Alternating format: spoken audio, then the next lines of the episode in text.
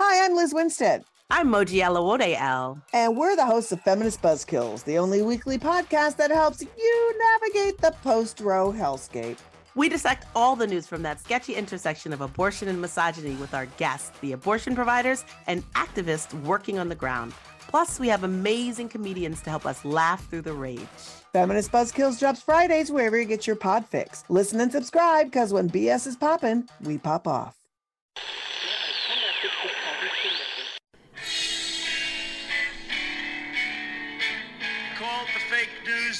Enemy of the people, and they are. It's a serious question. I, I appreciate your passion. I share it. I've addressed this question. I've addressed my personal feelings. And I want you all to know that we are fighting the fake news. You're listening to Just Ask the Question Adventures in Reporting with your host, Brian Karem.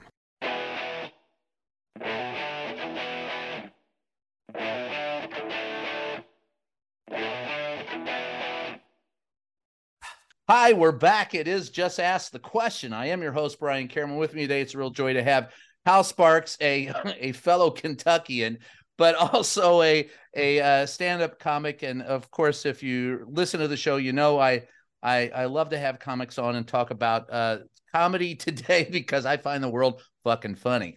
But that's mm-hmm. just me.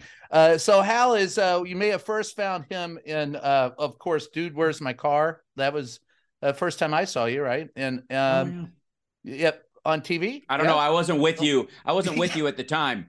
Yeah, uh, it, I will say, I and I wasn't you. yeah, no, no, I did that after I was fired from Talk Soup, and then I uh and queer. But the thing is, Queer as Folk and Dude, Where's My Car both debuted in the same weekend. Wow. I would I was ping ponging, um, you know, a fan base all over the place. I yeah. was just, yeah, just firing out both windows driving down the street just to make sure. I was covering. Well, I was like, yeah if we're from Kentucky, firing out of both windows has a different connotation. So it does. Yes, yeah, it it's could mean anything from, gun, from gunfire to jacking off, but we won't go. That's there. true. Absolutely. Just yeah, roll down the windows. You're going to make that kind of body stuff. Come on now.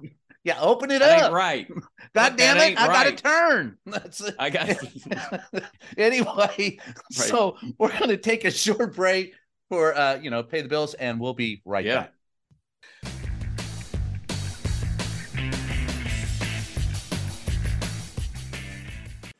In this modern age of misinformation and deceit, Just Ask the Questions newsletter cuts through the BS and gets to the truth with Brian's in depth articles, columns, and exclusive content not released anywhere else. Get the scoop and stay in the know. Sign up for the Just Ask the Question newsletter now at substack.com slash JATQ podcast.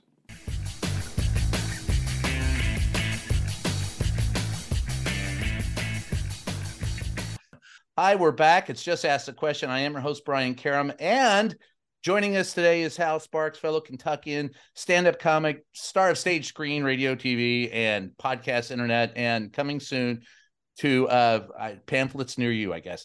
So, uh, mm-hmm. yes, my new career is a semaphore artist. I'm just gonna, I'm gonna me with an Aldis lamp, just clicking out the hits. You'll be on every platform. That's right. Morse code next. I want to be the first. You know, you know, uh, Michael Jackson, king of pop. Elvis Presley, king of rock. I want to be the king of Morse code. That's I don't think anybody's done it. The king of I'm semaphore. That's right, king of semaphore. Just me and two flags on a rooftop, landing airplanes. But that's, that's right.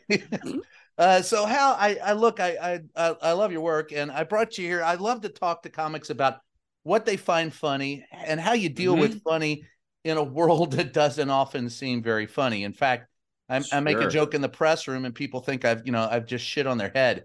But um, right that so how let, let, which is one of my favorite gags of yours by the way the old well, shit you. on their head gag i when I, and the fact that you can sneak up on them like that with that ladder and it's it makes a lot of noise and yet you still manage to i just love it it's a it's a you know it's a classic well trump um, loved it but um he he did or whatever uh because it's the best his hair ever looked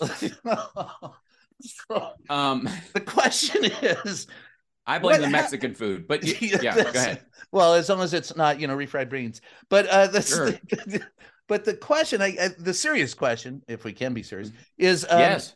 What do you? How do you deal with comedy today, do you find things you, you can't talk about or that nope. people you, you just go Mm-mm. for it? Yeah, no, you can joke about anything as long as you've got jokes. Anybody who complains that you can't joke about uh, and and I want any comedian who's listening to this, any comic who hears this, I want anybody who's a fan of a comic who's heard them talk like this, I want you to tell them that Hal Sparks said this. The reason they feel that way is because they're not talented.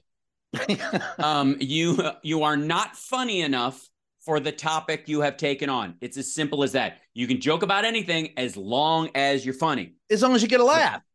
Well, that's the thing. And yeah. most people will try to do and it's the the quality of the jokes. So your jokes have if you're going to hold up a very heavy topic with jokes, they got to be strong. They have to be ironclad jokes. You cannot if it's a if it's normal, you know, what's the deal with McDonald's stuff? That's that that joke is light as a feather. You can hold that up with toothpicks. You can blow on it, it'll stay afloat.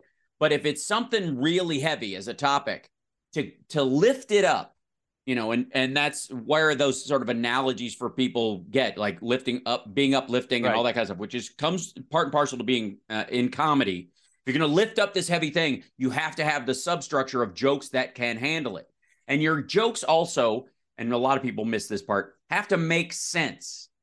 They have to make sense as jokes, not statements of fact, not your attitude, not your opinion. It's not enough to go, what the fuck is the, the problem with people who blah, blah, blah. Like that's something an asshole in line at Starbucks can say.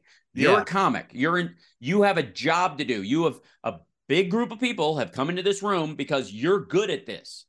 And so you have to be better at that than they are. That's the rule. And most people try to skate, especially when they try to like they try to make a living being edgy because you don't have to get a laugh. If I don't get a laugh, it's not because I'm not funny. It's because these fucking people are uptight. It's a it's a cheat. It's an out. It's lazy, and I stand by it. If you can't get a laugh on any topic that you find funny, it's because you're not talented enough to handle it. Go back to the woodshed and work on yourself. Well, um, and, and that that can take on several meanings in the state of Kentucky as well. Well, absolutely, you'd stay there absolutely yeah, with a relative or you know just or a dog, hey, small dogs, oh, yeah, yeah. splinters in your hands. The slow dogs, anyways. You know, yeah, the, the quick ones are hard to get a hold of a hind leg. And don't get me started um, on the cats. But um, I wouldn't. yes, amen. Um, uh, can I get a hallelujah? Uh, that's right. But um, you just did. Yeah, I just did. So, give me an idea of a, of a of a topic that you're discussing that would be representative of what you've just said. Well, um, uh, let's see, like right now, like I do a show every month at Flappers in Burbank, uh, the last Wednesday of every month. I go there and I improv an hour of stand up. I don't prep at all. I don't write. I just go off the cuff and I speak my mind. And the topic comes with whatever is in the news. And in a situation where, you know, Donald Trump is facing rape allegations and you're discussing sexual assault, the, you know, the the topic itself can appear. Right. Um, and that's a tough it, topic. Sure. Well, it is if you're for it, um, because you'll find that the vast majority of the audience is against you, and the couple of guys that might be there that are loudly in support are uh, not the kind of people you want to be, uh, you know, you don't want to fall asleep around them or drink anything salty. Or you'll be so, exactly right. Yeah, wake up with your pants on backwards in the middle of the highway. And don't ask me how I know that. It's not. Hey, I, we've all been there. Come on. Absolutely, yes. and some of us go back. We're not here to yuck anybody's yum. Okay, Ryan, that's not our job. So. Okay. Uh, yeah. So that's a great example. Right now, we just made several sexual assault related jokes around, by the way, the sexual assaulter. Right.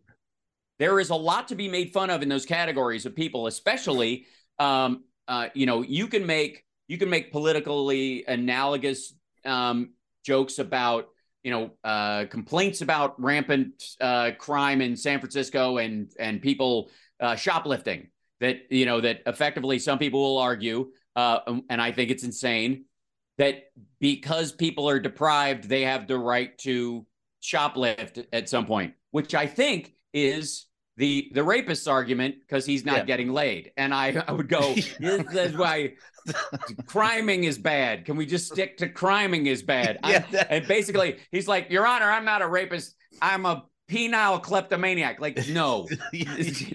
Maybe there's a reason you're not getting laid, um, and no one else is responsible for picking up the slack. Right, So, uh, no um, sl- no slack intended.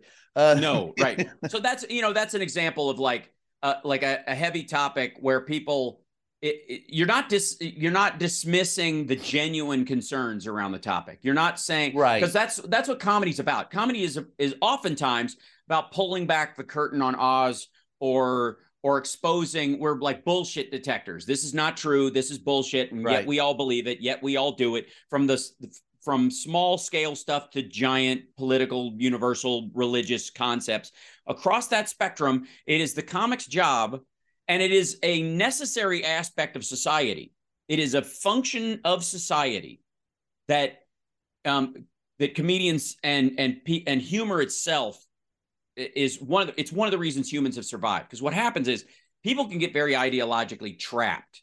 They can get caught in what we would call confirmation bias these days, or what they used to call cults. But they get into these like intellectual, spiritual, habitual cul-de-sacs where you're doing the same shit over and over again, or thinking the same shit over and over again when it doesn't serve you and it's not true. Spider that big. Sorry. Go ahead. Nice. Yeah. I didn't realize you were down in Australia doing the show live with Brian. Crocky. We're over here.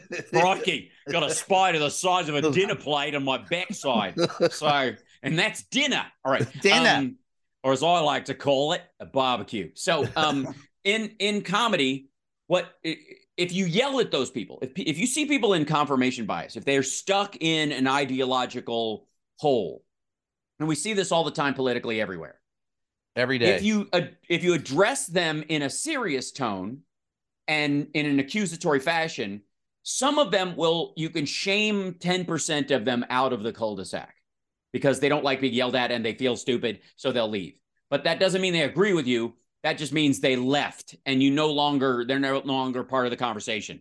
But the rest of them 90% of people will dig in they will commit more to the bad idea because it's no longer about the idea it's about fuck you and it's about and self pride. It's you know, I'm- right by God, I didn't make a mistake. You're the mistake. that's right exactly and even if i did make a mistake it's my mistake who the fuck are you Fuck like you, there's all right. there's dozens of layers of that kind of bullshit which in history have caused uh, enormous religious wars and cultural wars and violence and horrifying stuff and humor is a way of talking people out of those cul-de-sacs gently. Because you're like hey i got caught in that cul-de-sac. I'm just like you. We did that you know. You know what? The last time last week i was caught in my own cul-de-sac of whatever the fuck. And you do that and i do that we all do that and this is dumb and here's why. It's a, this is the wrong cul-de-sac. You got come on head on down Let's go to my with the rest of us. cul-de-sac. It's a funner Yeah, cul-de-sac. right. Well, let's let's all get back onto the main road and start going in the direction of being better people and having more fun and living a better, fuller life. That's the idea. And these cul-de-sacs stop people from doing that. And comedians historically will roll in and say, "You're stuck in a cul-de-sac, and there's no shame in it unless you stay." In which case, we'll all laugh at you Right. because right. you chose to stay, even though we were being nice. So are you are you Um, more of a court jester or a philosopher? Well, that's the thing. Um, uh, there, I guess there's part of both. But the role of the court jester, interestingly enough, most people mistook the role of the court jester as he was the king's comedian and the Yeah. court's comedian. He would just make jokes and be silly and whatever the fuck.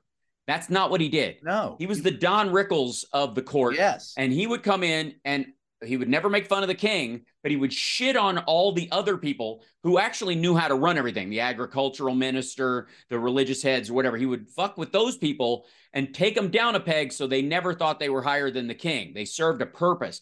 And it took the pressure off them because if they could take a joke and they were accommodating to it, the king was like, all right, he knows he's not going to be king one day, so I don't Yeah. have to worry about him. And it saved their life. The court jester was like a pressure valve to keep the kingdom from eating itself. I had a date like that and- once. Sure, absolutely. and it's weird because you don't know how far to put the seat back. yeah. That's, And um, is yeah. it an ass So- rambler? Can it fold yeah, way yeah, back? absolutely. Yeah. Well, the you know the the best ones are the ones that have the trunk access seats, and of, Yeah. of course there's a you know if you're the kidnappee, anyways, it's yeah, better. I've found. I've yeah. found. So I've heard. So what what what happened was is that the court jester effectively was this for this one person who had all the power. Right. And in a democracy, everybody has a certain amount of that power. And and it's and we've all become in many ways kings of our own kingdoms. And so we sit in, you know, and traditionally in the in the big easy chair throne with our digital scepter going off with his head, off with his head, off with his head, off with his head, and we can choose orange whatever head, we want. Orange head. That's right. Yeah. And and so what comedians do is more is is let off that pressure valve of the interactive tyrant, the individual tyrant that everybody can potentially be in in our society. You you tamp down that pressure or you release some of it so that they feel like, all right, we're I, okay, we were just joking around. And they live in that space instead of the pressure building and building and building and building. And that's why I believe comedy is sacrosanct. That if that it is an act of sexual violence. You want to talk about like bringing back around yeah. callback? It is an act of sexual violence. I love callback to enter enter a comedy club and get offended at yeah. jokes uh, about uh, about sex or any of those things. It is because this is a safe space for jokes. We have established, like a church, that we've made a building. This is about jokes. This place is about jokes. We know we're joking the fucking it's called the haha cafe for a fucking reason. There's a big emblem outside that lets you know that's what goes on but you can't here. joke about that stuff. You're a you're a phobic. You're you're a personophobe. Right. that's right. you can't come in here and make these jokes because we can't take it no more. Well that's that's ableist. Yeah. Because yes. a, a, a phobia is is a mental disorder and i can't help it if i'm if i have a phobia about something am I bigoted towards spiders if I have arachnophobia? Uh, and so if you call me a, a monster because I'm afraid of spiders, doesn't that make you an ableist? See how yes. the trap works? yeah. That, um, well, I've seen spiders set those traps, so yes. oh, absolutely. Yeah. so let, let me. He's coming by. ah. so yeah, so I I I'm I'm very strict about that, and you will find that the that the jokes that are quote unquote offensive are the ones that don't work. Yeah, the I, only I, offensive I, thing in a comedy club is a joke that isn't funny, and clapter doesn't count. To all my political comedy friends, if the yeah. audience is doing this, that ain't a laugh.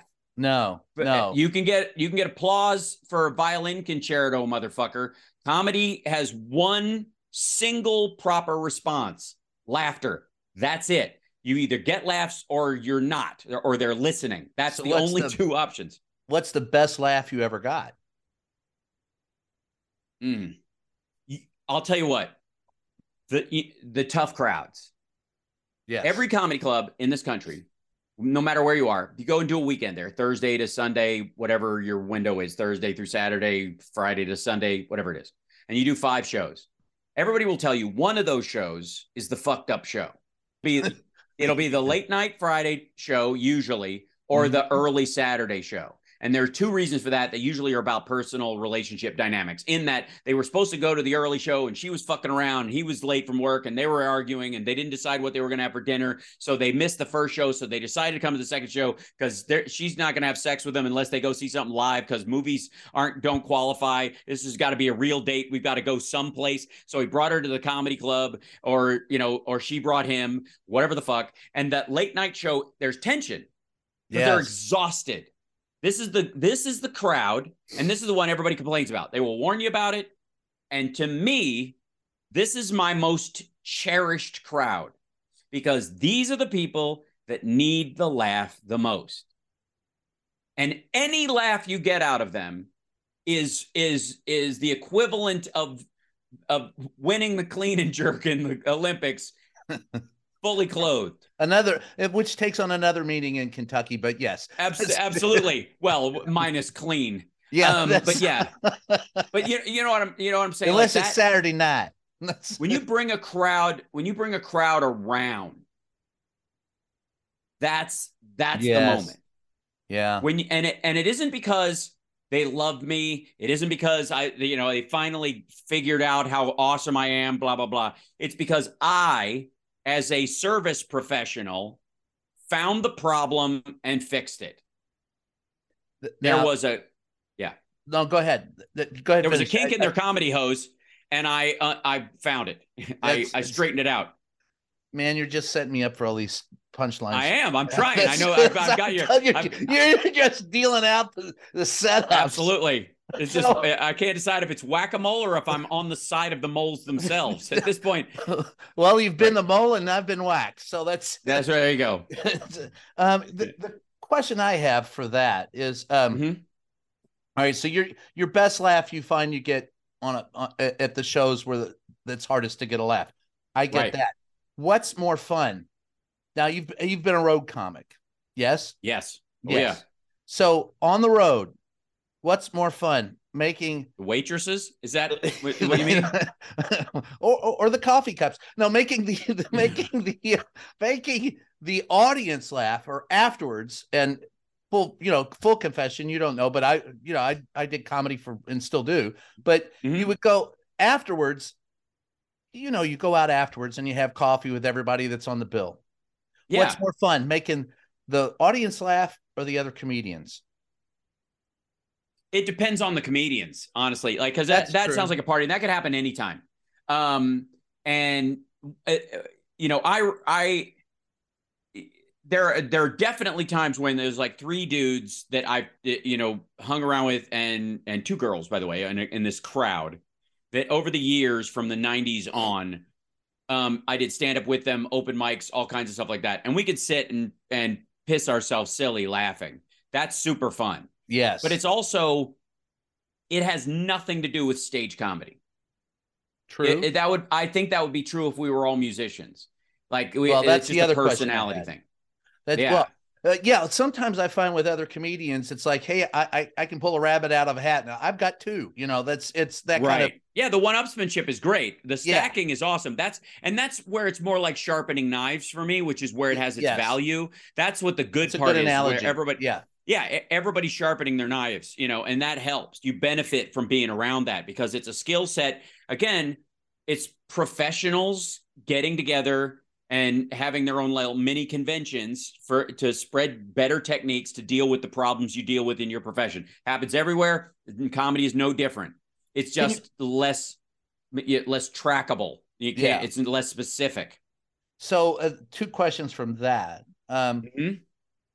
What do you remember? An unex? I'll share you what with you what I find was an unexpected laugh, and tell me if you've yeah. ever had that. So I'm in the White House. I'm talking. This is during the Trump era, and some of the uh, mm-hmm. and I didn't know it was going to get a laugh. I was back in the press office talking to one of the press staffers, and they were talking about how he felt un- uncomfortable because he he was known as a sexual predator, uh, right. you know, among his staff members, and uh, they said, you know, I, I I don't feel comfortable being alone with him, and I, I did Rodney, and I I said, oh, I'm telling you, it's a tough room. I don't want to be alone with a guy, and mm-hmm. which they laughed at, which I wasn't really expecting a laugh. It was kind of nervous for me because I was sure. I, I was like, I don't really want to talk about the president being a sexual predator. Uh, he was a, enough of an asshole, obnoxious asshole that I didn't, didn't have to go past that. But it was the right. unexpected laugh that, uh, you know, this is a person I had never gotten along with. Still don't right. get along with all that well, but we had that moment of bonding where it was like an unexpected laugh that brought oh, unexpected right. dividends. Well, you you you had a situation where where this person was sharing uh, in confidence a right. a real concern. Yes.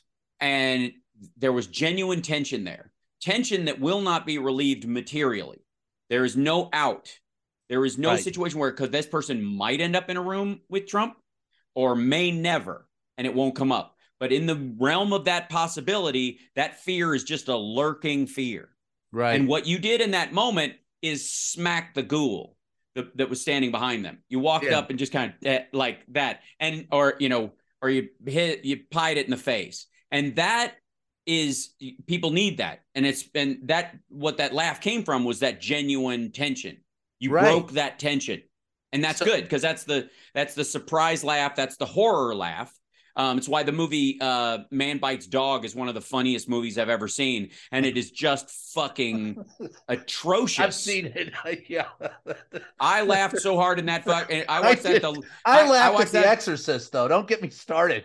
Sure. Well, that's That's just because you have issues with whatever. Yeah, um, you know, because you were oh, hanging out with Murray Langstrom and Linda Be- Blair is dating him at the time, and it's just weird. Um, yeah. But no, right. But the, you know, and again, you can laugh sometimes in a horror moment when the tension is broken by a, a, a bad special effect. That happens yeah. all the time right? That's yes. what happened. You that basically in that moment, the rubber head spinning around gave you that Jesus Christ. you know, shouldn't puke oh. my suit. It was this color when I came in here. You know, whatever yes. that was. so the uh, but there, but if you can, so do you, you have just, that moment? Have you ever had? Yeah. Oh, oh, oh, well, I had. There were a couple of inch. I had. An, I'll give you an opposite one because it's okay. it's kind of similar. So I was, and in, in the same topic. So I was doing a joke about the date rape drug. Yes, um, because it was it was a big topic mid uh, mid to late nineties. Scopolamine, really started. Yeah, yeah, and and and roofies particularly. And, yeah, yeah, and um, I I had the the you know I built it structurally. So I'm a I'm a Carlin head. I believe in constructed comedy. Love, and I'd written it out and I broke down. I had my three columns for people that don't know. If you're a mercenary comic, if you're writing about a topic that isn't just 100% inspiration, what you do is you create a three column chart. This is everything I've ever heard people say about this topic. This is everything, uh, every lie I've ever heard uh, people say about that were wrong about it, and this is my opinion on those things. And then you go through, and then the jokes kind of your brain because your comic starts cranking jokes from that mixing those three columns. And I had done that on this particular topic because I was, again, I was like, it's a very serious topic and I want to make it funny, but I want to address the fact that it's disgusting that they call it the, the premise that drove me to it was I find it disgusting to call it the date rape drug because once the raping starts, date's over. The date's over. And, right. So is the premise. So how'd like, your date go? It was fine up until the rape. Yeah. right. It's like charging people for um, you know, attempted murder less than murder. Like motherfucker, you're not less guilty because you're inept. just because I just because I walked out the wrong fucking door doesn't make you less of a murderer. Just because yeah. your hand was sweaty and you fucking fumbled the gun, you're yeah. still gonna kill me, you dumb fuck. So yeah. you attempted murder is this you get the same thing in my so date rape drug. I was like, how fucking dare you? Because at the point he doses you, it was always gonna be a rape. Right. Was, you might have thought it was a date, but he didn't. So that part bothered me. And they talked about it and they called it. And so the joke premise was about the label. And I think that's one of those cul-de-sac ideas. Everybody talks about this in terms of the date rape drug. And I'm like, it's just the rape drug. The date right. was always a farce, right? And that bothered me. So I wrote this bit and I and I go, um, it's you know, it, I, I I had put at the end like sort of the punchline and but I described it as like you know the date rape drug. Like why do they call it the date rape drug? It knocks her out. You know, yeah, date somebody who's unconscious. I'm not going to pay, you know, seven bucks for a movie she's going to sleep through. I'm not going to pay 20 bucks for a meal she's going to have her head in. You know, is, is the, is, you know, like that was so I would start with that bit and then kind of get to my premise that that it was absurd. But people got the impression that I was sort of okay with it or pro pro date rape because right because of that thing. So what I did was I effectively and I was like, I was angry about it. I was like, you motherfucker. Of course I'm not. Listen to the rest of the bit. Like I had the same early comic anger about like this audience doesn't get me. Yeah, right. and I was like, it's not. I got news for you, motherfucker. That's your job. Your job. Yes, that's they, yes. If they don't get it, you don't get it. So, so what I did was again a good Kentucky like, euphemism. But go ahead. That's right. So I took the um the you know, I ended on once the raping starts, date's over. Um, uh, you know, at that premise after I'd come back around to the concept, and I just brought it to the front. I just took what effectively was my punchiest line, I thought, and instead of putting it at the end where it goes, I moved it right up in the beginning, and it became kind of like a, a cold open or a teaser on a television show that showed you who the murderer was. Right. And like a Columbo episode where you always know who did it. And then you watch how he finds out. Excuse me, ma'am. Right? Yeah. yeah, man. One more question. One, yeah, just one more train, question. If the train left at one point, yeah, the train left the station at seven thirty. You said you were on this train, were you? Um, I fucking love Peter Falk. Anyways, so you said you didn't kill your husband, but you're standing there with a gun in your hand and the bullet came out. What what, what happened? Yeah, what did it fall out of the barrel? Um, so by the way, if you haven't seen Vibes with him and Cyndi Lauper and Oh. Jeff Goldblum, well, how about the greatest? Sca- uh, I'm sorry, the uh, the Great Race with, with uh, him. yes. Oh, he's he's But- hilarious in that. But Lowell Ganz and Babaloo Mandel wrote uh, Vibes, Yeah. and it's Oh, yeah. just nonstop fucking jokes. It's so good. Um, So anyway, last There- uh, let me yeah. let me get my last question before we go to break. Um, Yeah. You also play music, which uh, yes, and and that is uh, again one of my to me that's the greatest since eh, i'm not- eh, you know like many comedians I- i can't tell you the number of comedians i've been with who go the audience doesn't get me and i go no you're just not that fucking funny i'm i'm the guy that's always the middle act I, i've got i've got a tight Yeah. five i've got a good 10 i, I can Yeah. do 25 and after that i'm done so that's that's that's you I don't even start rolling till I'm 15 in, Yeah, and then I and then once I hit 90 minutes, I'm like, we're all going. what I've the been up here 10 minutes, right? Is that Yeah, oh, like well, that's- much? Yeah, We have That's a friend I of ours that we used to laugh. He couldn't get a laugh. I don't know how he headlined, but he would be in uh, local, uh, you know, in DC, Mhm. and Right. uh, we'd all sit in the back. You know, you, you you get the light with two minutes, and one night we he he wouldn't come off, and he wasn't, and he was getting pissed at the audience. He was it Mhm. was he was almost like a local Larry David in that regard. He would piss people off. And so um the other the headliner stood in the back and actually lit a a newspaper on fire and set off the fire alarms to get Just to get him yeah, off. to get him off the s- That's the greatest hook in in yeah American history. Yeah, but right. But I get my Um, greatest thrill out of playing. I mean, if, Yes. is it and I often found it's harder if you lose an audience with comedy. Man, that's hard to get them back. But if you lose one with with a with a song, you can get them back on the next song.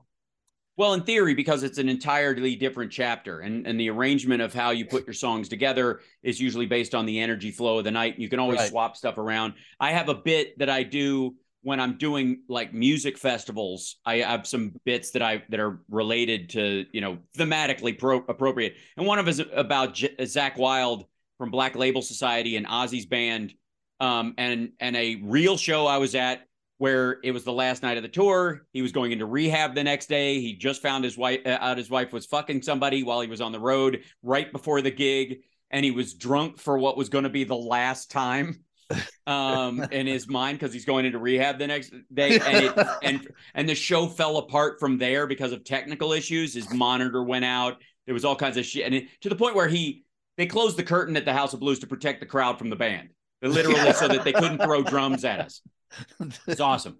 So I, you know, um, I've seen that shit where it's not true, where you can't salvage his back. I was at the the uh, Rolling Stone Living Colour Guns N' Roses show that became a riot um, in LA years ago in the 90s, you know, like that kind of shit. So uh, it, it, it won't always save you. Most of the time it does Yeah. with stand up, I um I don't have a problem bringing a crowd back. I never have. And I they used to at open mics they used to call me the bomb squad, and I would always get the shit slot. Like if I was, I always knew that if I got the latest slot of the night, I was not going to do the latest slot of the night because they were going to move me up. They were going to if somebody Right. sucked, I was just going to follow them because I didn't care.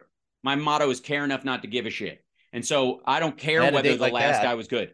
Yeah, right so um yes and music itself is a different vibration of humanity it just is and Yes. you can bring people around or you know or to that resonance because it is about sound waves and resonance and and the you know the pulse of the human heart and all that kind of stuff you can literally change the pulse of someone's heart with a with a the snare drum um, you know, elevating from 126 beats a minute to 128. So of course it's going to be easier to to sort of riot control the audience in a music setting than stand up, let's say. Um, so, but the feeling I get, you know, when I do the Ultimate Jam Night at the Whiskey, um, I host that now, and I'm a regular performer there. So I, you know, last week I sang "Rock of Ages" by Def Leppard, uh, Nice. "Sledgehammer" by Peter Gabriel, and "Tie Your Mother Down" by Queen. And I used to I'm one of these like the higher the notes, the better. That's uh, you know, I'm a big uh, you know Yeah. Queensryche and Skid Row and that kind of stuff. Led and so I sing. Uh, yeah, absolutely. I did I- immigrant song uh, a Oh. couple months, like a month ago. Yeah. Um, so we, I we do rock and roll and, and uh um nice. ramble on. Oh yeah. Yeah. Well, next time I'm in DC, I'll pop up. We'll Oh. we'll make it happen. Well, yeah. What we should make happen is is a, a, White House gig. Oh shit, yeah. Yeah, we could do that. I'm for it. yeah, yeah, that would be well, fun. I'm in. I'm for it. Um, the so musically, I my goal is to lose my mind. Um, and because I and and we, I know you got to go to break, but I wanted, Yeah. but Steve Vai said, I think the greatest thing I've ever heard about musicianship, and it is it was that um, the goal of mastery is not control, but um, uh, but abandon I wouldn't you disagree. prac- you practice so much and you tune your instrument so well that you can let go of the reins, that you can just be in it. And that's why you master something. You don't master it so you have, wow, you had every note exactly where it used to be. That's But not. that, yeah, Yeah. that- that's like playing a record, or or Exactly. karaoke. And it- that's not. well, and if you can do it, if you can do it, but from heart, because that's one of the things. Like when I do song, yeah, Yeah. songs at the jam. That's what I. That's what I try to do. I know when you cover song like in Nerd Halen, my my Van Halen cover band, we sound as mu- oh, uh, we make jokes in between stuff, and I dress as a nerd. We all dress as nerds in the show, but the but the songs have to sound exactly like the fans expect them to sound, out of respect Yeah. for them Yeah, and that's where that's where that mastery to abandon thing gets to me because I have to sing Sammy Hagar songs and David Lee Roth songs in the same 90 minute set. Neither one of them ever had to do that necessarily. and for Sammy, it's easier. For Dave, it would be Yeah. you know sort of impossible that direction. But I can if I can get to that point where I can let go. I don't have to worry about the notes. I don't have to worry about my ability to hit them or any of that stuff. And I get so tuned into it that I can enjoy myself. That's the that's the level where the audience has a better time. I think they have a better time if they see you having a good time. yes, absolutely. they I feel an energy level in a room when I'm having a good time. If if uh it you know if if I'm not or the or the band behind me isn't, then I Mhm. find that the the audience will not. But if I'm Oh, yeah. dancing, if I've got abandon, if I'm hitting the notes, if I'm doing and a lot of that is it's mastery and then when you get on stage it's it's it is letting go. I agree with that. But to your point, for Mm-hmm. example, if we go out if my band goes out and we do a Stone song, for example, Yep. and we and we do a few of those, and it, you can put your own spin on a Stone song, and people go, "Hey, oh, that's a Stone song," but you're doing fine. But if you go out and you do a Beatles song and you fuck it up and don't do it, yeah. it, it, it- word for you know exactly like the Beatles, your audience gets pissed because Yes. they, they- because they- Beatles fans are different than Rolling Stones fans. Yeah. And those songs represent something, a different emotional resonance than than you know for for each of those groups and for the so- the separate groups. People who don't listen to the Beatles as much want to hear what they heard when they heard it. Yeah. Um, people that the Rolling Stones, it's meant to be loosey goosey. I mean, literally, you can float just on the guitar kind of movement. Of, You know, that's it. Yes. You can move around more because it's the Yeah. nature of that music. Absolutely. I, So have, a- I have another theory on that. We'll wait. I know you. Have to okay, take we're going to take a quick break and we'll be right back.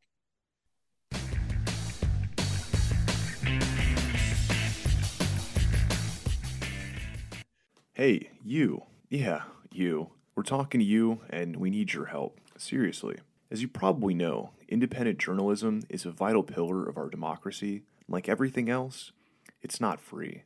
We're asking all longtime listeners of the show to help support us by becoming a member on Patreon. For the price of a latte, you can help guard democracy. Join us today at patreon.com slash JATQ podcast to help us keep bringing you the podcast you love and the facts you deserve.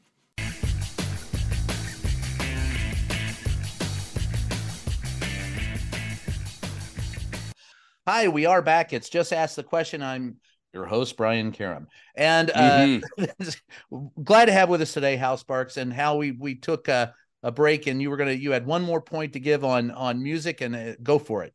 Well, it's on performance, and I think Yeah. it it goes beyond the concept of uh, you know, the audience wants to uh, see you having a good time, or that you know, and they feel re- like a release if you're having a good time. If you're not nervous, they're not nervous. That kind of stuff. That applies across a lot of different art forms. And I yes. think uh, as a comic and as a as a comedian specifically, because again, comics say funny things, comedians say things in a funny way, and and as a comedian, that's uh, it's really what I view myself as uh, because of the amount of time I'm up there. But I but what I've discovered over the it, I I believe my true feeling about it is the audience wants to agree with you about who you think you are. Good point. So good or bad, they're in agreement. So if you're nervous and you're not doing well, they agree with you. And because that it's a you know, they don't want to hope on your behalf further than you will go to to show up for the gig. So they right. oh, this guy's nervous. Like they will, you know, beyond people even wanting, unless you know, that's part of nice. your gig. If that's part of your persona, your shtick, nervous. Yeah, well, that's, that's part of. And part of this came from my buddy Chris uh, Bono, who opened for me on the road for years. He had a nervous joke style. His his whole premise was um, he had a character at one point um, that we were building a cartoon on called uh, Phil the Unassertive Guy.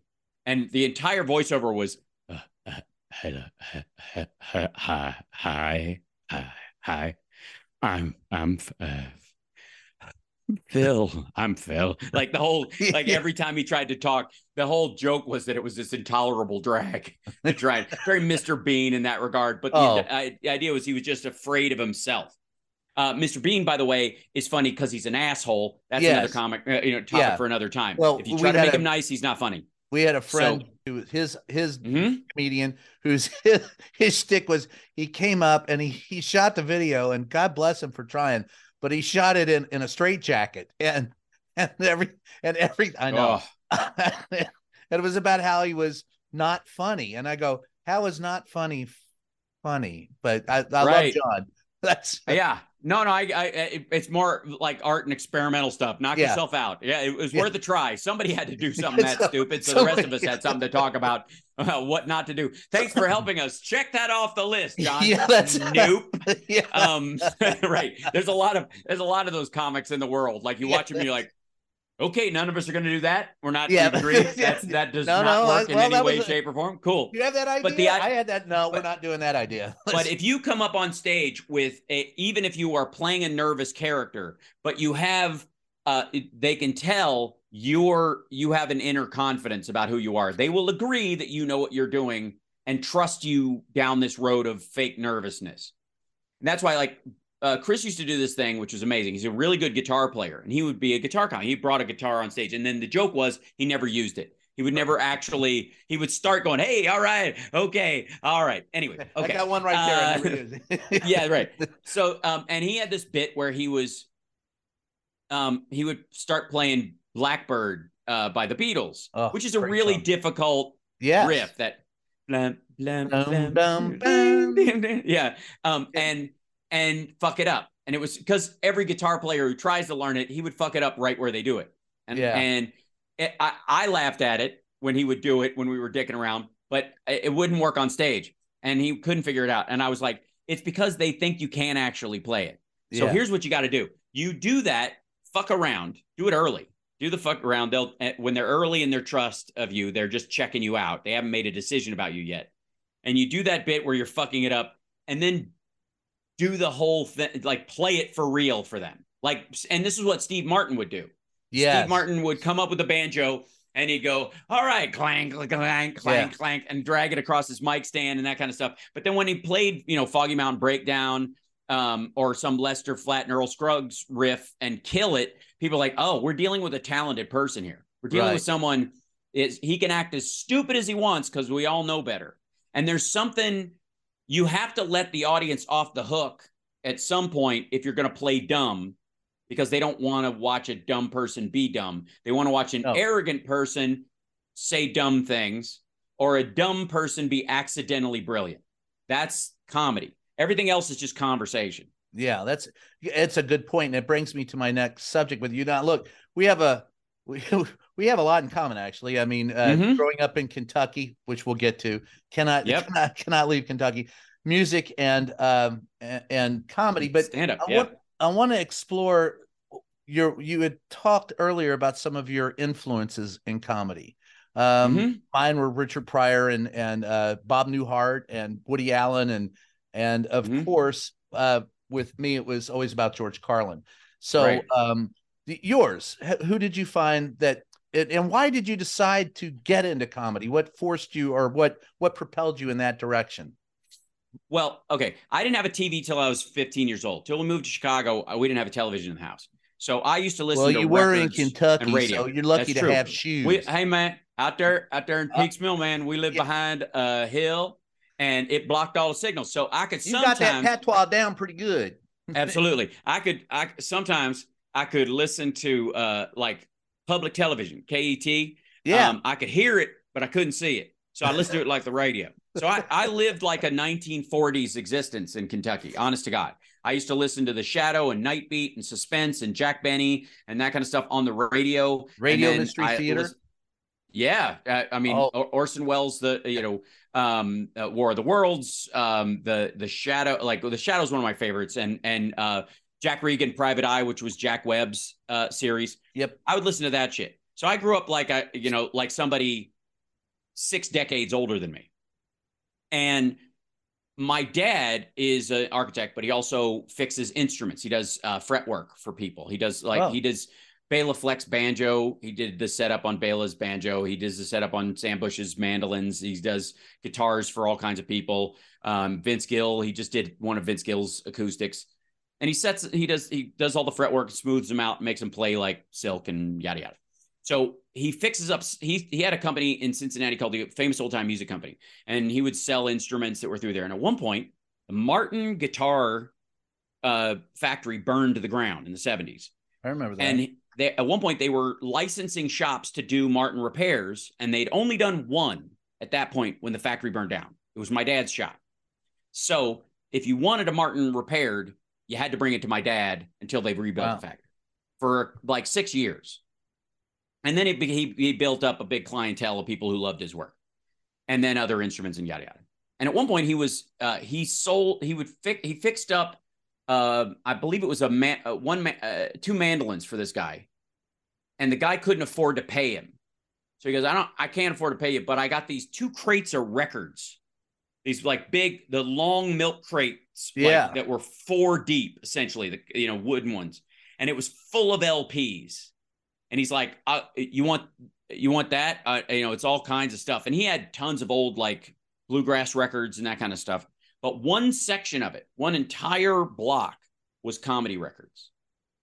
And it was Jonathan Winters and it was Shelley Berman. And I it love was Jonathan he had, he had a four record collection of the golden age of comedy from radio. So Groucho Marx and people like that, you know, doing radio bits and just the comedy record from that. 10 records with vinyl on the outside. Like uh it- it had uh Godfrey Cambridge, who I love. Yes. Um and it, it had um bunch of Carlin, bunch of Richard Pryor, Lenny Bruce, um, who else? Um, Redd Foxx. And I was, you know, this was when I was eight, nine. And um, I, at one point, just discovered these records. I think one of the first ones I remember really getting into was um, uh, Sex Life of the Primate and Other Stories by the Shelley Berman record from the That's 60s a good. I've got that record. sketches. Yeah, it's sketches and stuff. With the whole like Eisenhower, Rosenberg, or when he's trying to get laid and the hippie chick won't fuck him because he looks like Adlai Stevenson. Yeah. It's like- and I'm nine years old. This totally makes sense with the context of what I do for a living right Yeah. now. But uh, I'm nine years old listening to this shit, and I just thought it was hilarious. And then for my for my eighth birthday, I think it was, my aunt Susan got me uh, "Wild and Crazy Guy," the record with the picture with the best Yeah. fishes picture inside of it and all that shit. And so I would listen to to those records like fucking crazy. I had a four Jonathan Winters records that I listened to that I would just do voices and stuff. And we didn't have a TV, so I would act out those bits for my family sometimes. Wow. So that was, you know, when I was eight, nine, ten years old, I'm doing these filthy grown up bits in front of the relatives, you know, and my dad's friends, which was hilarious. And um, in between, by the way, pushing the speakers out onto the porch and giving kiss concerts for my cats in the yard. Um, well, so those that was my entertainment. That's a good audience. yeah, they were great. Absolutely. Um, it's a, it's a, there's a pussy joke in there somewhere, and I'm sure Gene yeah, Simmons would like it. But uh, which is how he sees a crowd. it's just like, all right, where's the pussy? That that's pretty much yeah. yeah so um, that's it. So I well, that's I Kentucky. Up, yes, I grew up listening to comedy records, and but I didn't understand the comedians had a job. I thought people were just recording people saying funny things. I understood bands perform music. I understand you know, theater happened, but I didn't. What the fuck is? There's no stand-up comedians. There were no clubs in Kentucky, and there certainly wasn't a. Well, the one burned down, the Beverly Hills Supper Club. The, right, right, yeah, right. John Davidson was there that night.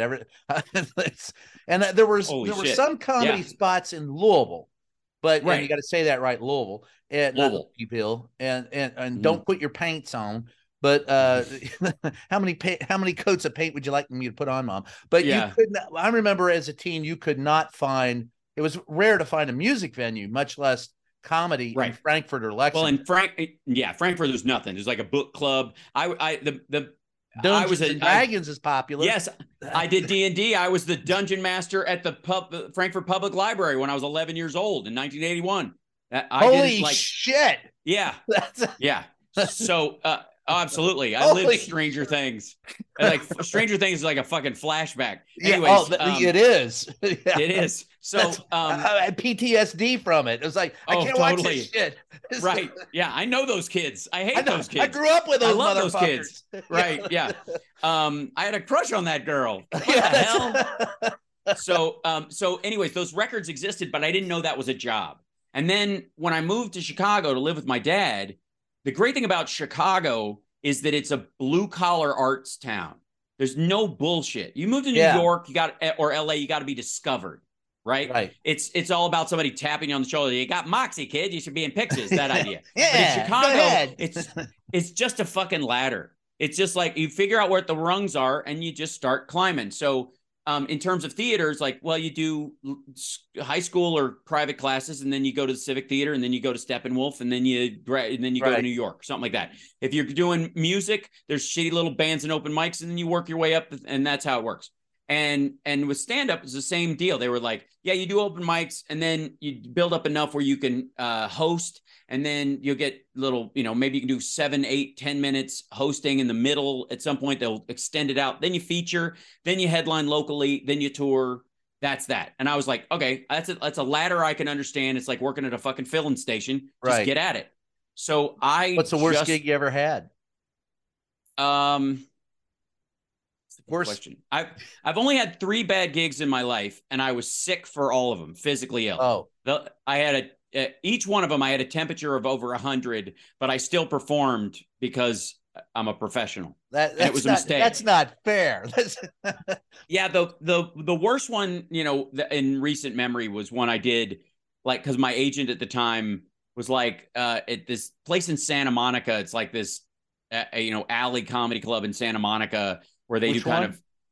I'm blitzing on what they call it right now because it changes names but it's it's just off the it's off of Third Street Promenade. It's in yes. one. Of, it's you know what I'm talking about. Yeah, and you enter. I, I know the, the, place. Alley. I think we were there. Recently. Yeah, and it's and it's you know kind of industrial or whatever. And yeah, and I was I just remember being there sick as a dog.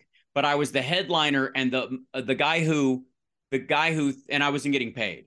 And the guy who threw it was a uh, the like the host and put it together was a friend and he was like hoping I would draw for this crowd, and I did.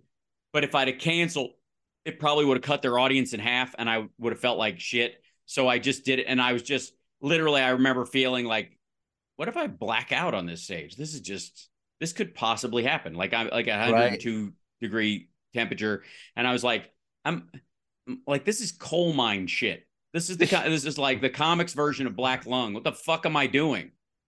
You know, like and in that one i i literally made the decision that i'm not going to work sick again. That's um, a good um, well hell that's a really pretty good decision to make. Thanks thanks. Yeah. it only took me 27 years yeah that's of stand up to make so, that decision. let's, but, let's um, I, oh okay i'm sorry go ahead. There's one one last thing. So there's a there's a there's a a, a story that goes around and this kind of sums up what Brian and I are talking about for the audience is that there's a story about like you show up at places like the Improv and the Laugh Factory and stuff, and you sign up on these nights and you get yeah. a slot where you got three minutes, five minutes, yeah, and you're working shit out, and maybe it's your Tonight Show set or blah, blah, blah, right. over the years. And there's this guy comes in and he and he signs up, and the slot they give him it's the show goes from eight to midnight. The slot they give him is eleven fifty five, and it's drag like you know. And he's like, "Fuck, fuck." All right, you know what? I'm gonna do it though. You know what? This is my uh, this is the improv. I'm happy to be here. I'm gonna do it. And and he, all night long, he's sitting in the back. And nine o'clock, the crowd gets smaller. Ten, it gets smaller. Eleven, it gets smaller. It's just shrinking the whole time to the point where is when he gets up on stage, there's only one person left in the audience. There's oh, one person sitting there. Even the staff is like in mom. the back cleaning shit. No, they're just sitting there, and he he goes. He just decides. You know what? Fuck it. I'm at the improv. This is what I want to do, and I'm gonna I'm not gonna whine about it. I'm gonna do my act like the fucking place is packed. God damn it, this is it. I'm gonna you know I, I'm gonna show these people they can't just shove me at the end of the day. I'm gonna do. So he does his set, and he you know he has he does it note for note perfect but the only time he breaks is at the very end. He goes, Thank you very much, ladies and gentlemen. And he goes, Hey, man, I just want to thank you for sticking around. Uh, I really appreciate it. And the guy goes, What are you talking about? I'm next. and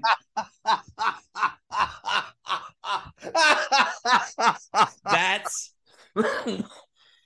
that's holy shit. That's a good That's the life. Yeah, that's the life. You couldn't right? craft a better punchline. yeah, right.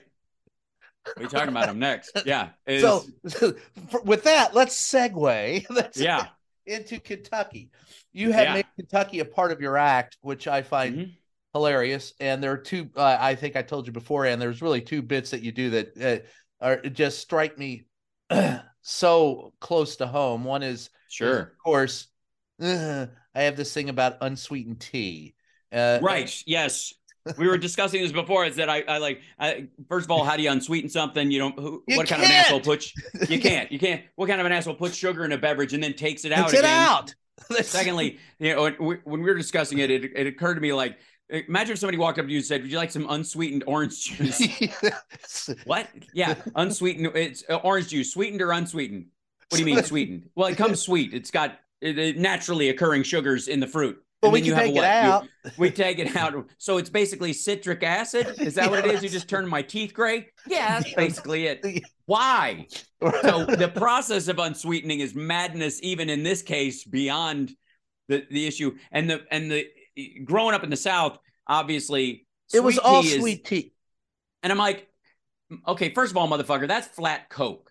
Secondly, yes. I don't need brown Kool-Aid. Kool-Aid. I'm a grown person and and i there's a natural uh there's a natural birth of that. This was this joke was not a c-section. It was a natural birth in that my mom drinks tea and she drinks plain iced tea always has my whole life. And when i was a little kid we had these long teaspoons that she got from my grandmother. Big long you know stir but we never did use them for that. But she would get them out and she would i would sip little bits of tea out of it like when I was a baby, basically. Um, out of that spoon, I would she would spoon a little tea if I wanted some because instead of having me try to hold the glass because I was too small. And and then I started doing that when I was older, that I would drink tea with a spoon, with these long ass spoons.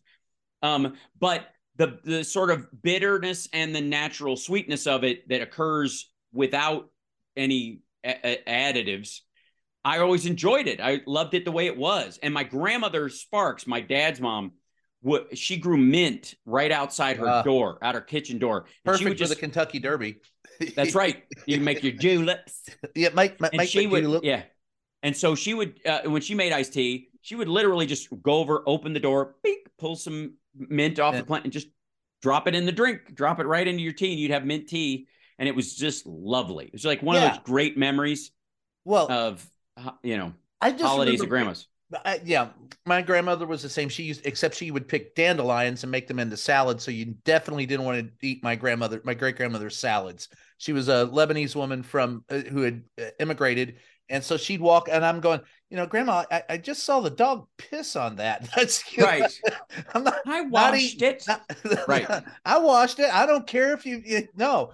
But, you ever had cattail salad though? Oh yeah, cattails. Yeah, because you it, people don't or know. How this. about Kentucky burgoo? You ever had Kentucky? Well, bur- oh yeah, burgoo's just anything laying around soup. Yeah, yeah. Um, roadkill, as we called it. Yeah, uh, yeah, exactly. Yeah, um, but but most people don't know this. But if you ever see cattails in in water in shallow water, they you know they they kind of stick up. They look like yeah. something from Horton Hears a Who. Um, if you pull those up from the root and you peel the base off of them, the bottom part of it tastes like cucumber. Yeah. And you can make cattail salads out of that. We used to make those in Boy Scouts all the fucking time. That was our and vegetation of choice. You just get well, some collard, yeah, and boil the living poke shit salad. out of everything. Yeah. Yeah. Which I would later learn as an adult that it was to kill all the plant cytotoxins because those plants were trying to kill you. Yeah, that's well. God bless like them. Boil them out so they don't murder you.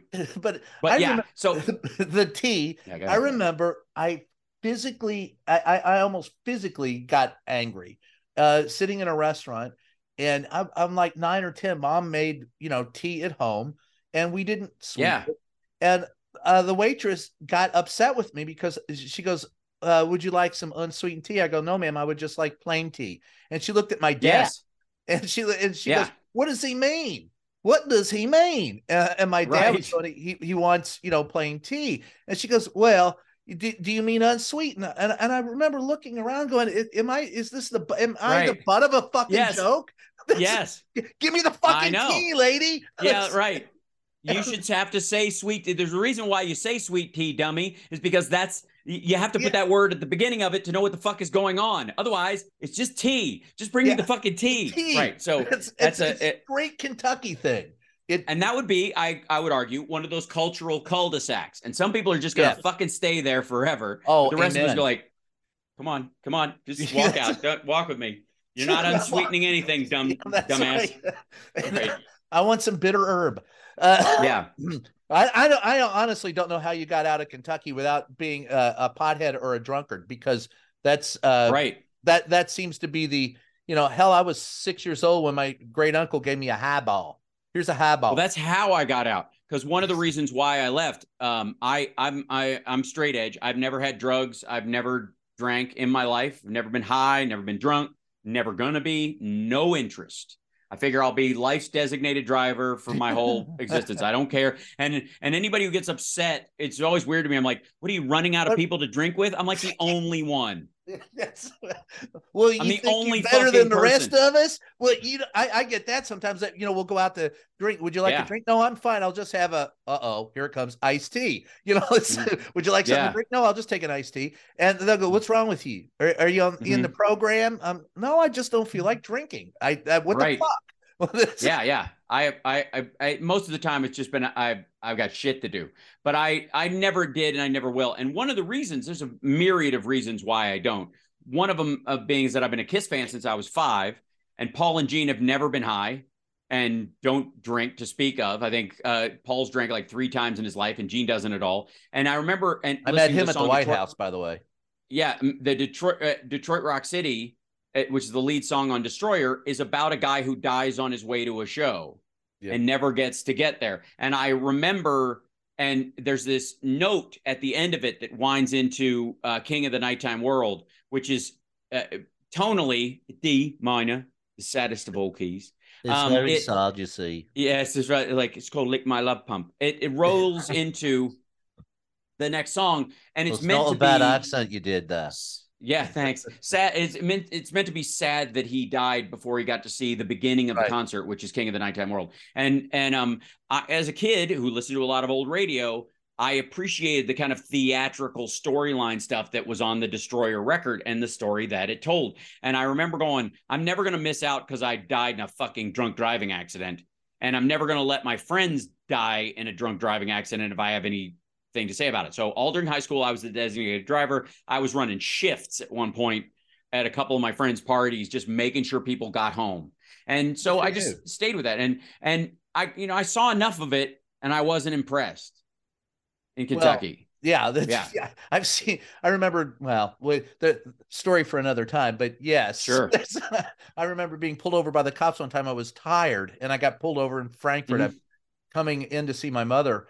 This is 78, 79, driving in, mm-hmm. and I got pulled over by a cop, and he, he says, "Have you been drinking?" I said, "No, sir. I just I I had just got off my shift at Burger Queen. mm-hmm. you know, let's follow Queenie B. It's Burger Queen for me. Yeah, I, I just gotten out of Burger Queen." And so I'm driving. I was just tired. And they, they he mm-hmm. says, "Well, I'm glad you're not drunk." I and he said something that why I've never driven drunk is he said, uh, "You know, I, have had to pull over three tonight. One of them, your age, is in the hospital." I was like, mm-hmm. "Yeah, man." I, I, nope. I, I, can think of a lot of things to do, a lot of ways to go. Drunk driving in a car ain't one of them. That's, that's yeah. Well, I remember, uh, you know, for all the shit that 15 year old boys get, um, I remember a lot of my greatest decisions in life were based on what I would call the 15 year old metric, the metric that I had as a 15 year old, which was I am at a fork in the road. One, I will get laid. The other one, I will not, and I will be either dead or lonely. I'm going to take this one. I'm going to every fork in the road that led to the possibility of getting of laid. Intercourse. Yes, I was like, I'm doing that, and you know, it, it, because the alternative. So did that lead to your decision that that uh, brought the to grow my hair long? Maybe. Um, but no, go ahead. Being on television is enough. If you don't want, you want oh. an example? Yeah, yeah. It, like it puts you, it pushes you to the front of the line, whether you deserve it or not. Luckily, I'm the goods. Yeah, uh, but but but some folks, you know, uh, in the game show host, uh, former NBC world aren't, and try to uh, snatch that privilege, as it were. Those fuckers. Um, yeah, and um, and but I was always like, you know, I I grew up with the kind of uh uh, the hard rock, um, what I would call the Casanova reflex, which is it's only the sex is only good if if she wants it more than you do. Is the that's what that's what the Robert Plant, Paul Stanley hairband stuff is all about. That's the point of it. And so it and it's real morally, ethically, emotionally, psychosexually, it's a way better place to be in because oh. you're, you know, I used to have a joke that is like going back to the kind of joke that might might not work and when you're trying to shuffle it around and make the audience understand yeah. it I used to have a joke uh, that probably in retrospect would have worked better as a tweet years ago before Twitter existed, which was, um, um, I can have sex with anybody I want because I would never want to sleep with anybody who doesn't want me. And you know that it, that seems like a fairly obvious statement.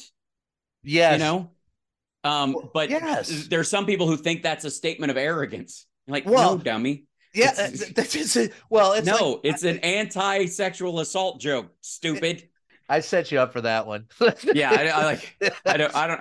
I don't want to date female boxers all of a sudden just yeah. because I live in a trailer park.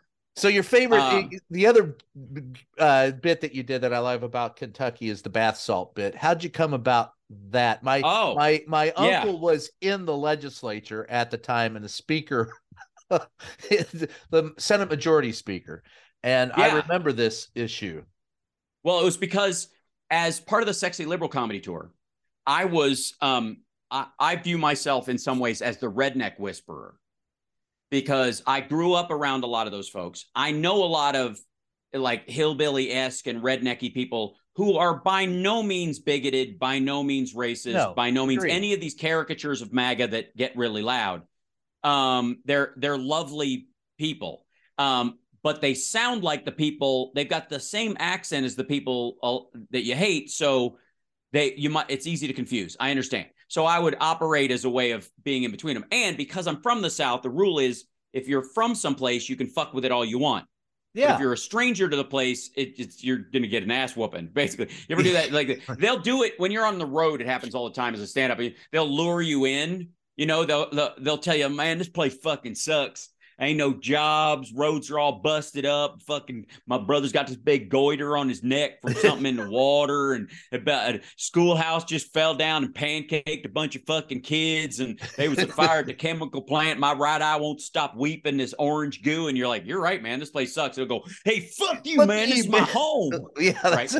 That's... you know, so they'll you know, uh, uh, uh but as a uh, but you know as a born again job at the manure plant. That's right. As a born again redneck, I'm allowed. I grew up in, the South. One road, 46 people. I'm allowed. I'm more country than any of these fucking modern country singers are. Yes. Like who you know, all grew up in Nashville and the surrounding suburbs around I 440. Yeah. Um, and uh, down the street from a 7-Eleven. Absolutely. Got a pickup truck they could drive to the mall. Right. Going to Dillard's, hop in. Shut the fuck up. Acting like you're in Footloose having uh, chicken fights with a in a tractor. And take that fucking hat off because you haven't. Yeah, right. Yeah, you don't even have any cows. Yeah, you know, what, you know what we call that? If you that's a cowboy hat. If you don't have any cows, it's an asshole hat. Take your hat off, stupid. You're in church. So I. oh, so, oh, God. So, yeah. So bath so, salts. Yeah, so the bath salts thing came up because I was I've been doing uh, in between sexy liberal shows. I'd done a show at the uh, Comedy Off Broadway in Lexington, which is a great club. Love that place. And a woman had been had been uh, arrested, but mostly just they just came and gathered her up. Yeah. Um, walking down the middle of New Circle Road, holding her kid high on bath salt, just wandering down the middle of the road at night. Right. And it was just typical, you know, straggler hillbilly bullshit that we've seen my whole life. And and it was it's an awful story. Luckily, she didn't die. The kid was okay. The kid's in social services. Probably grandparents are raising it now. but but it was bath salts that she was on. And I remember seeing the the news story about it and it was it's one of those things where there's like your ridiculous meter just pegs. It's just go tink like that. You're yep. like, this is so fucking stupid that there's no way to avoid talking about it. And so I looked at one of the stories that was uh that came up about it and just the abs- every paragraph while this reporter was trying to talk seriously about people snorting bath salts they got at a filling station and and and how and and it was because With the street name they were spraying and, eh, and, eh, and, eh, because because what they used to do was spray raid on potpourri and breathe the smoke and this worked better. And so that was that piece i was like okay the only way out of this is ridicule. The only way people stop this shit is it and and if the and the legislature starts to take it seriously is if Kentucky and to, to some degrees Tennessee, Mississippi, and the Panhandle become which is a, where you the, go when you flunk out of Kentucky. But that's right. Yes, exactly. uh, uh, yeah, yeah, smoking bath salts the whole way. Right? Yeah. Um, it's like the ass end of Bath Salts Highway is down there. Yeah. Um, they take the elephants down there because the Tuscaloosa, right? Yeah. So, uh, oh shit. so so I I decided there's uh, that I believe in shame as a weapon. I think it has value. Oh, I think it's especially healthy. if you can and laugh I, when you're doing it. Right, exactly. And I believe that uh, I believe in the power of regret. I don't believe any of these assholes are like, you shouldn't have any regrets because it makes you who you are. No, no, no. Regret is part of what makes me who I am. Because if I didn't regret something that I did that was awful, I would do it again. And right. then I'd be dead or in jail or criminal or off. like regret helps you. It reminds Or the president you, of the United States, but yes, yes, to not be a fuckhead again. It's, yeah. it's that simple. So regret's very valuable, as is shame. And and while drug addiction is a real thing and a mental affliction, blah, blah, blah. These aren't the people in control of the circumstance. The people you are shaming by making jokes about this are the people who allow this to happen. Uh, uh, the legislature by allowing it to still be sold in filling stations in small drug-like packets. The people who, the chemists that know full fucking well that this you're not bathing in this is dangerous, much less smoking it and doing this. Like the entire chain of events, the adults that made decisions all along that way need to be made fun of. Eh, for having a ridiculous product that's killing people. And so I I just cut loose and built this whole section on it. And then I buttoned it. Yeah, I buttoned it with this story in Tennessee about this um uh truck bull fucker? semen spill. This oh. bull semen spill that uh shut down um I-440 because uh, uh two canisters of bull semen fell off a Greyhound bus. And it was a true story and I it was so I don't even fucking this no the story I know just the, and the line at the end after falling off a Greyhound bus, bus was just like it was like one of those like fade back one hander knock it out of the parks that just was delivered to you and it but I I'm I have a fairly decent memory as as uh, Jeff Goldblum says in the movie Mr. Frost I am memory. Am. Um Yes. You remembered I, that. I remember. Yes, I did. um, it was good. Hey now. Ah, it was good. I don't listen all the time. Mhm. so, um, but I I had memorized the entire story so that I could basically recite it word for word. But nobody believed me because it's fucking Oh. ridiculous. It sounds like a written bit. And the timing of it is only really funny if you know that it actually happened and it was actually written that way because it's so fucking absurd. So I got a copy of the article and I laminated it so that I could carry it around because when you're touring, shit gets fucked up. yeah. And I and and then I and later on I started using I used my phone because it was the easiest way of doing it. Just have the phone on it and just call up the picture of it. And I had a I would pick a person in the audience and have them read the the lead in sentences that would trigger where I would go with the joke. I would have them read those lines because no one will believe But- me. but yeah. And that's what that's Kentucky. Like It is my- Kentucky. It, it, I- it I- kills me. yeah. Here out in LA, I go into a Ralph's. I can't buy nose spray, right? It's it's locked up. You go to the you go to like the Right. Yeah, it's behind. You gotta. You, that's a whole thing where you pass your hand. Oh, yeah. somebody's got to unlock it. Here's your vitamins, sir. But in Yeah. Kentucky, you can buy meth at a, at a filling Oh, yeah. station. That's- Absolutely. Yeah. Well, I mean, you're driving. You got to stay awake. Yeah, that's right. That's, New Circle Road is a circle. You, It goes around Lexington. don't go straight forever. on the Circle Road. Forever. That's right. You're always going in a circle. It's the They, they think it's NASCAR the road. 405. That's They do. That's it, the traffic's horrible on New Circle Road. Try the 405, baby. Yeah. Come got- on. Five days like, later, like- you've gone 50 feet. Uh, Yeah. So that, yeah. So tho- those birthed out of there, uh, you know, I don't really talk about my family life in my stand up or, you know, there are occasionally, I will tell stories that are effectively what are like people who tour through the South or go places. If you visit Atlanta, or if you bi- visit Nashville, Right. or you've driven through Kentucky, and I do mean through, that's that's the Um, best way to do it. right? Or, or you know, any kind of rural area where they have sweet tea and the like. You'll that joke works because you'll experience it whether you live near it at all, Or, you know, or not. Yeah. period. But most of the stories about my upbringing, nobody would fucking believe them. Oh, no, like they don't, no. and no one can relate. Like I will occasionally tell a story on, the flapper shows where I'm improvising because it'll just come to mind and I feel like going into the story. Um, but but I might as well be telling people about my trip to Venus because they, they're not relating to it. They're No, just they, they've never it's so fucking experienced it. ridiculous. No, Yeah. no, of course Before, not. we're, we got It's- one last quick break yeah. to do, but before we do it, I'll tell you mine. I Yeah. was on the day the shuttle exploded, Mm-hmm. 1986. I was in Kentucky covering the state legislature, and I was in the office of the governor at the time, Martha Layne Collins, who Yeah. used to flirt with everybody that would co- we'd have press conferences, and she'd be um, Jenny Lynn was putting up a a, a a a factory, and the guy that came to announce it, she's hitting up on him in the in the, in Yeah. the governor's mansion while her husband is in the back feeding the reporters bourbon. And so I, you know, it, it I was like, did anybody else get that? Right. Woman, How- is it, what Y- the you're, fuck? pe- Yeah, you're pegging the Kentucky meter right now. Yeah, that's right. So that on that day, we went in to get an interview with her, and the space shuttle blew up. We Hmm. ran upstairs uh, to let uh, our desk at uh, WKYT TV in Lexington, Mm-hmm. where I was working, let them know we had video of the governor reacting. There's a guy we called Sparky. He was a Cincinnati Post reporter. We got up there, and it was almost like a, a to do list. It was like, here was his cigar, here were the matches. Oh, here's his trash can on fire. And and, and I and I was going, uh, hey, uh, and that's why we called him Sparky because he would he would take a lit match or a cigar and put it in the uh the trash can. It would start on fire routinely. I, I go, Sparky, your your your you know your thing's on fire again. He goes, hey, did you know Christa McAuliffe's eyes were blue? And I go, no. And he goes, yeah, one blew this way, one blew that way. I go, Oh. Jesus Christ, the bodies haven't even hit It the just ground happened. yet.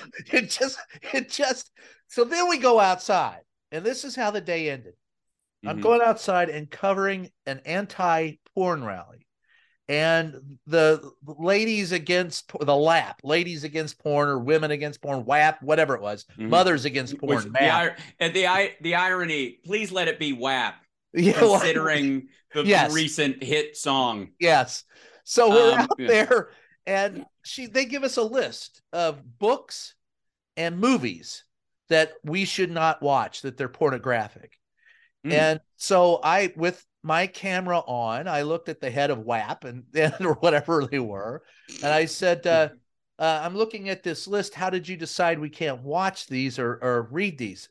Well, the executive committee got together. We had a view and study session, and we all watched these movies. And and I go, well, what's the difference between you watching them and and telling us not to beat off to them, and someone watching them and beating off to them? Is is it just that someone's masturbating to these movies? She goes, that's that's the worst question I've ever heard in my life. You're going to hell. and I, I can't make that shit. That's Kentucky. No. Yeah. Uh, also, for the record, ma'am, that is the very question you're asking when you watch each of these movies. Is it possible to masturbate to these movies? And it, at the end of it, you make a decision. Right. What are you talking about? yeah. You've got a checklist that says yes or no. You can, old Yeller. Yep. Um, yeah, dog's got six tits. You can see all of them. Sound of music. Look at all those chicks. But how? Also, what's the fucking bar? Who, who in your like? Who like, was in your we, executive committee? Yeah. to kill we, a mockingbird. We have a feller. The movie was was. We have a feller called the Heathen. He sits in there uh, with a he got wears a sign around his neck says Rapine, and he sits there and watches these men. If he gets a little twitchy, we know that's moves. a no. That's that movie's not allowed or whatever. Uh oh, um, it moved. not a single. Yeah, right. Not a single movie we've watched it and could been something. Yeah, and some of them, uh, Jaws was on it, and I, which you know, the well, of course, because the girl, uh, she's skinny, she's skinny yeah. in the beginning before she dies. Now, and, the Lord uh, punishes her for skinny dipping. So well, to kill a mockingbird because yeah, yes, a handsome black dude in there, and yeah, that's right. It, it moved. yeah, that's right. Did it move on? Did it, it move with Mayella or did it move with Tom Robinson? Yeah, yeah it's hard to say. Both. I don't know, Both. or neither. It doesn't matter. It was on its own. It's the devil that makes it do it. It's, it's not the, the, movie. yeah. That, um, so you going to hell. Yes. Oh, I, I remember those folks well. Um, yeah. We, Frankfort had its fair share of traveling preacher shows that came through on the regular when I was a kid. It was, you know, that was a big deal. Um, most of my friends would get high and walk into those, and then would would uh, heckle. The, oh yeah. well, the, you know, uh, you know, in Kentucky, I you know I told the story like my dad across the river from us, a woman named Susan Kingsley. Um, she was she was in Coal Miner's Daughter. Yeah, she was the woman that uh, Tommy Lee Jones sleeps with and and, and breaks up. Friend of my mother's. Small yes. world. Yeah, she passed away. She died in a car accident when I was 12, 13, something like that. She was in Popeye. Yeah. She was one of the dancing uh, prostitutes in the in their weird little brothel that, that they had in town or whatever. She was like, she's great. She was a lovely lady. But her husband uh, paid for that farm with weed. And yeah. he was he grew uh, like the weed all along the the riverbank. And then he would he would harvest it and then you know cut all the stalks down then he would strip all the leaves off and then he would get rid of the stalks or whatever or bury them and let mulch them back and then whatever. And he's he got all of his entire crop. He's dragging it up the hill towards his house. And one of the deacons from our church was sitting up against his car um watching him drag this giant bale of pot up the hillside towards him and just looking at him and he's like, "Oh fuck, can I have some?" no, he goes, he like because this guy was a teetotaler. He was, you yeah. know, he was this, this was bad.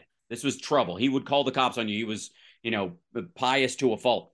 And he's dragging this shit up the hill, and he gets close enough to him where he's in earshot, and he goes, "Have you checked your place?" and and and uh and the deacon goes, he goes, what, what are you talking about? He goes, I found this growing down on my riverbank. I think these fellas, these kids down here are growing this shit and they selling it or smoking it or doing something. I'm just worried that the you know the government's going to come down here and see it. Some boat's going to go by, think I'm growing this stuff, so I cut it all down. I'm fixing to burn it. But you better check your property, make sure they're not doing it over there. Guy got in his car and drove away like lickety split. He stripped all the leaves off, put them in bags, did his thing or whatever, and then took the stalks and burned them in a big pile in his driveway up near the road so that they would see the smoke. See that he had done it, yeah. Well, the yeah. other the the flip side of that, 1985 was Operation Green Gray Sweep, and the Kentucky State Police took us reporters on on you know, and they went down to the the bottoms. There was one, the largest pot field I ever saw in my life. It was a 50 acre square cornfield with yes, the outer five or in six, the middle. Yes, with the outer five or six rows of corn and three quarters of a million dollars worth of, of a pot was and Yeah. my, uh, my It photographer looked like donuts from the through this- air. yeah, they- he's and they found it from the air, and so you know my Yeah. photographer's out plucking buds and putting them in his camera bag, and because they had to plow it under, and they couldn't. Yeah. But most of the time, they would it would be they would burn it, and then Yes. all the cops would stand downwind from Sure. from- and then they go, "Well, we're going to Dunkin' Donuts. You coming with us?" Afterwards, hey. Yeah, that's Yeah, it's, it's like all this It's like stuff's a- dangerous. it's like a scene out of History of the World Part One. yeah. Hey, man, it's just the colors. Wow. Yeah, Yeah, Gregory Hines. That's it. that's right. So Wacky Wheatus. Yeah. We're going to take a short break. We'll have some final messages when we come back.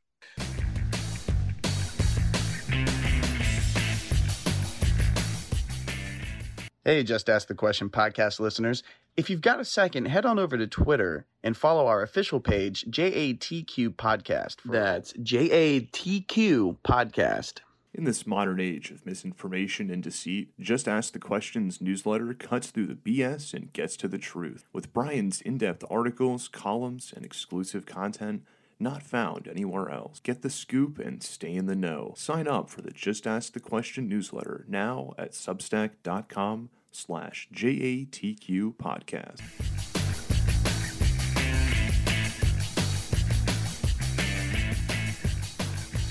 Hi, we're back. It's just ask the question. I am your host, Brian Karem, and talking about weed and the splendors thereof is comedian Hal Sparks, who's The with me. irony. the irony of it. Uh, Hal, uh, final thoughts. I uh, first of all, I, I do want you to plug where you can be seen uh, and how Hmm. we can see you. Uh, I'll give you that right now. How can we see you? Infotainmentwars.com. We don't need the documents. We've got it all memorized. Infotainmentwars.com, ladies and gentlemen. Um, uh, Alex Jones here at infotainmentwars.com. That's my YouTube channel. That'll in, infotainmentwars.com will take you to my YouTube channel. You can subscribe. And then, of course, at Hal Sparks on Twitch and Instagram, and then the Hal Sparks page on Facebook. And where can we I catch you? As uh, uh, you were talking about, uh, well, there were two Stand up. were talking Yeah. about stand there's stand up gig and and uh, and music. So Yeah. uh, every every two weeks at the whiskey on a Tuesday night, we do the ultimate jam night. Which uh, next time, a uh, week from this coming Tuesday, is uh, Carmine Appice is joining us.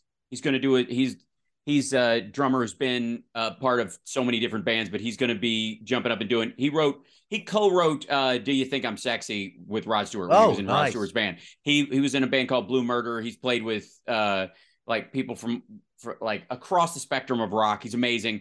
Um, and uh, he's going to be jumping up and doing like five songs with us. Everybody, nobody rehearses. You just learn. They tell you what song you're playing like a couple days before. You learn it, and then you on the downbeat you just go. That's fun. And so I I used to do it on the regular, just doing a couple of songs as a singer, and then um, Paulie, the guy who used to host it, uh, is is part. He's singing for Sweet now. He's their Ah. new singer, so he's on the road with them. So I took over the hosting duty. So I sing, you know, a variety of stuff depending on the theme. Last week it was uh, Britain Rocks Part Two, so I did Peter Gabriel and uh, uh, Queen and Def Leppard. Um, next next time I'm I'm uh, I've got a series. uh, The time before that, I did uh, Cinderella, um, Gypsy Road, and um, yeah, and Spirit of the Radio by Rush, that kind of stuff. Um, I got some notes in me. It's a good time. But we Yeah. do that. That's the ultimate jam night. It's lovely. It's every two, every other Tuesday at the Whiskey a Go Go on Sunset, the, the world famous whiskey, and um, Well, where the if you ever doors do, uh, started. crew. if you ever do uh, the doors there, I'll, I'll I'll- I'd be happy to join you doing Roadhouse Blues or LA Woman. I insist. Absolutely. Well, and- yeah. and- if you're in town, we'll make it. We'll make it happen. We, And you're- uh, like in comedy. Yeah. And Uh, then stand up. I yeah. So the Sexy Liberal uh, tour is going back on the road during the election year, starting next year. We have one gig this year at the Saban Theater in LA, and then we're going out everywhere next year, full court press for the election cycle with uh, Stephanie Miller and John Fugelsang and Frangela. Oh, all Um, friends all- of mine. Yeah. Yes, all of them. Uh, like all of us going out and doing. We'll be in DC. We'll be in uh, Madison, Wisconsin, New York, Chicago, Seattle, Portland, everywhere. What's And left last of Portland? Wednesday of every- Port, no, last is, is it Flappers in Burbank? Yeah, that's the uh, yeah. So and that's all improv. I don't prep. As a matter of fact, I force myself not to write any jokes so that I can prep for the guy. Uh, for now the that's, sh- uh, so that's I don't fun prep. too. That's fun Yeah. too. So here, last couple of questions for you before we take off. Yep. Is there anything you won't make fun of? Is there anything that's sacrosanct to you that you can't joke about? Yeah well i mean it's not the not topic wise but i i do not make fun of people for things they cannot change. So i believe for example fat jokes are okay depending if the person is fat because they're slovenly or lazy or have bad diet or they're just shitty to themselves. But if they have a pituitary disorder or a Right. thyroid issue no. If I, I don't make fun of the shape of someone's nose unless they change their nose to something ridiculous Well, there are a few that have done that. Yeah. right exactly uh, I- I- um, you know uh, noses that were perfectly fine and this is as a fan Yeah. of big noses by the way um big fan so um yeah so if you can't if, if it's a characteristic that i don't believe somebody can do anything about i won't make fun of it right. uh, physically specifically now if i do and people disagree about whether or not that's something that they can change know that and everybody needs to know that i believe it's something they can change or i wouldn't start down that road right. so, from my point of view, I'm talking about something that's malleable and caused by effort on their part, one direction or another. So that that's the only real holdback. Like I won't make fun of, you know, somebody like you can you can laugh around something like you know the Columbo jokes where he had a glass eye and sometimes it wasn't always looking the right direction Yeah. and that's a part of Peter Falk but Falk himself could joke about that as Yeah. well and and the ability to do kind of this one eye straight ahead and Yeah. one eye tucked You do it is funny well. in and of itself. Yeah, it's pretty is a great gag uh it's a gift. in and of itself. Right. I was always afraid to do it. I'd go cross-eyed and then never come back. Yeah, it doesn't work that way. I mean, you can any muscle can spasm, but you know, other Yeah. than your heart, it's not gonna. Yeah, it's it won't stay that way. So that's you know that's my general rule in that regard. And- Um, but but that's because it's also, and I think it's more about this. The only things I won't joke about are things that I don't think are funny. well, there you there you go. That that, and I think most things Yeah. can be funny. That's I, Yeah, I very agree. few things that I Almost everything can be funny. Right. You're I gonna agree. die. Well, that's pretty fucking funny. But it's pretty. Yeah, it's certainly universal. yes, it's. and then the last question I I've asked everybody this this past week. Did you see the the Trump uh uh roadshow on CNN? His town hall. Yes, I did. As a matter of fact, I lost my Twitch channel temporarily because I live streamed and commented on it. And what did you think of it? I uh, I thought it was uh, atrocious. Um, I I do think there is a benefit to showing him unedited to certain groups of people. And also, even the group of people that supported him, like the applause he was getting from the sort of weird sycophants, while it's gross to normal thinking people, it's even more gross to people who are trying to get rid of him from their own party and that kind of stuff. It's Yeah. very scary to them that he might have that support and it might make them move a little more. Um, so Bowel movement. ultimately, though, if you, um, I will say, I will say that he didn't do himself any favors. He dug himself legally a couple of new holes, which was Yeah. shocking because he's that stupid. And there's a thin line with him, and I think Kaitlan walked it. I think she could have gone further in certain areas. He he tends to gish gallop. That's very common. yes. Where you know, and for the, the people that don't know what a gish gallop is, where you just you have so many lies in a debate that the person can have time You to address all up. of them. So yeah, so the audience assumes that out of the 10 things that he said, you're only addressing the 10th thing. So the one through nine must be true. Right. And that's what a gish gallop is for. He did he tends to do that anyways. There were a couple of moments where she interrupted his gish gallop, and that's what you have to do. Um, and she did a fair, Right. and she didn't have to do it by much. She could just go, that's not true. And Yeah. then move on. Because that drove him crazy. And if you looked at him, he was fucking miserable. The best part of the whole thing, and I think the part that people need to center in on is he was miserable. Oh, He you could tell he was miserable. you whole I, I took pictures of him being, and Kaitlan's fine. I know her well. She's she's Yep. a good reporter. Um, Yep. To me, the the breakdown was: Do you believe in the statement? I disagree with what you say, but will defend Yes. to death your right to say it. Yes. If if you agree with that, then Yeah. you have to say he had a right to to speak. I can No, no, I, I agree. That's Yeah. those are. I I would argue those are separate.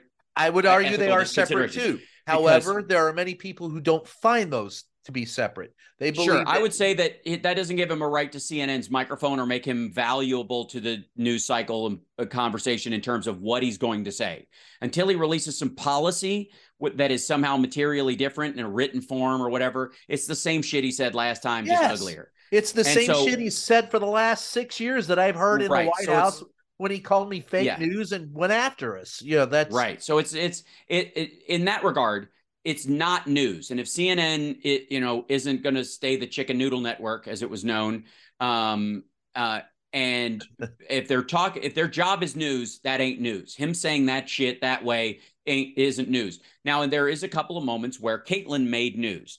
Kaitlan, in, in a couple of areas, by pushing back on him, made him because he's a defensive asshole. Go further down the road of incriminating himself Yes. in these conversations than he would have had he been talking to somebody who was supportive. It's one of the reasons he only does interviews with people who are supportive because they don't press him on things, and he just says the the same like be, nine beats he says when he's doing a rally. It's like muscle memory at this Yeah. point. By Which, interrupting his flow, yeah, yeah. right.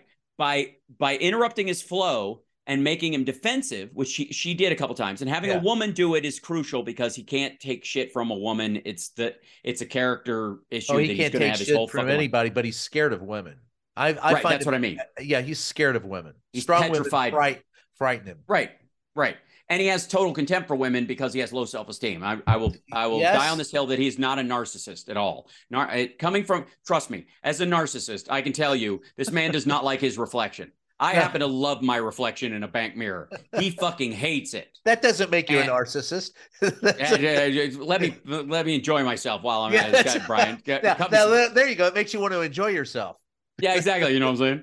Somebody's got to. So, but uh, he's got terminally low self esteem. It's why he has contempt for any woman that would sleep with him. And he thinks all women are whores because the only women that will stay with him are the ones who are there, he thinks, for his money because he's seen his own reflection and he's like, what? What self-respecting woman would go anywhere near me? That's not narcissism. That's low self-esteem. And when a woman won't acquiesce to that thing. I've got money, therefore you have to sleep with me because women are disgusting whores and they don't have any worth other than that. If a woman violates that that narrow zone that women are supposed to stay in, that's when he calls them nasty women and he gets upset by it.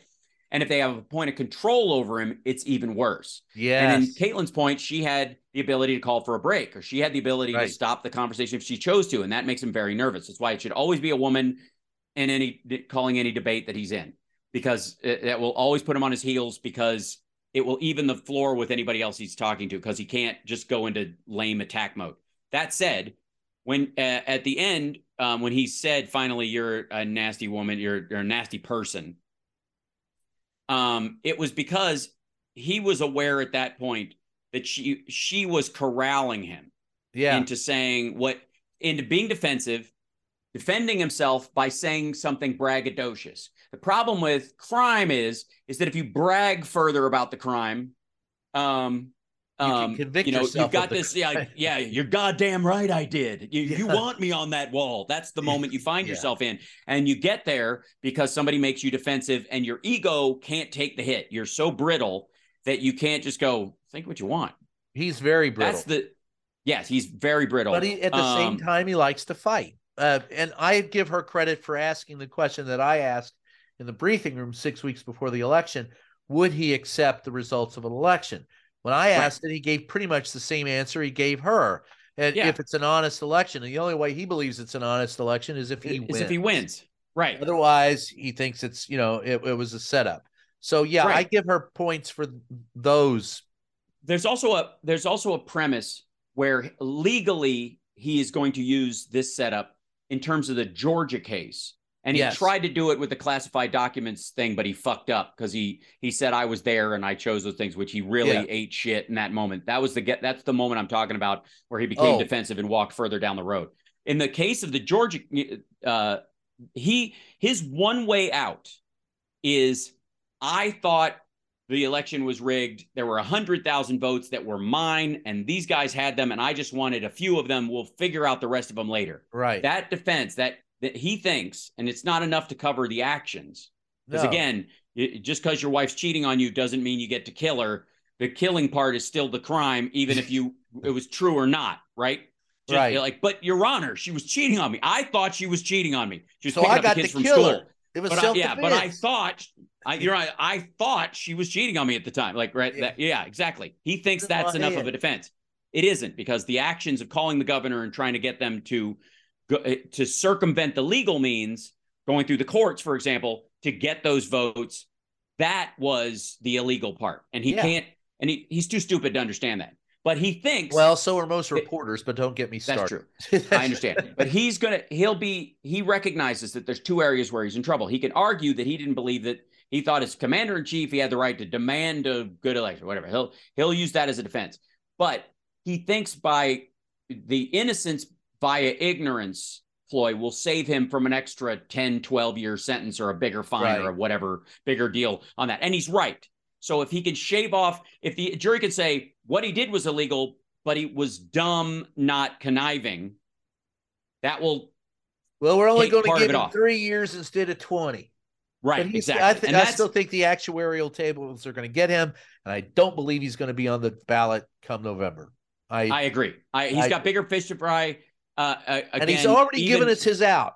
he's already said, "I can run," but if a doctor says, uh, you know, yes, Mr. Trump, and I think he's going to use that. At some Yep. point in time, will go. I'd like to run, but you know, it, but he's going to tear everything asunder and grift until then. The funniest part I thought of that night uh, of of the town hall was Mhm.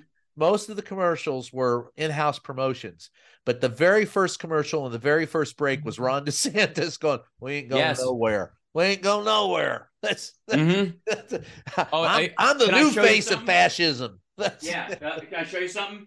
Um, Yeah. The dude's dude's not running, but in never back in down. Nevada, Yeah. Ne- Nevada, I'm getting this shit in the mail.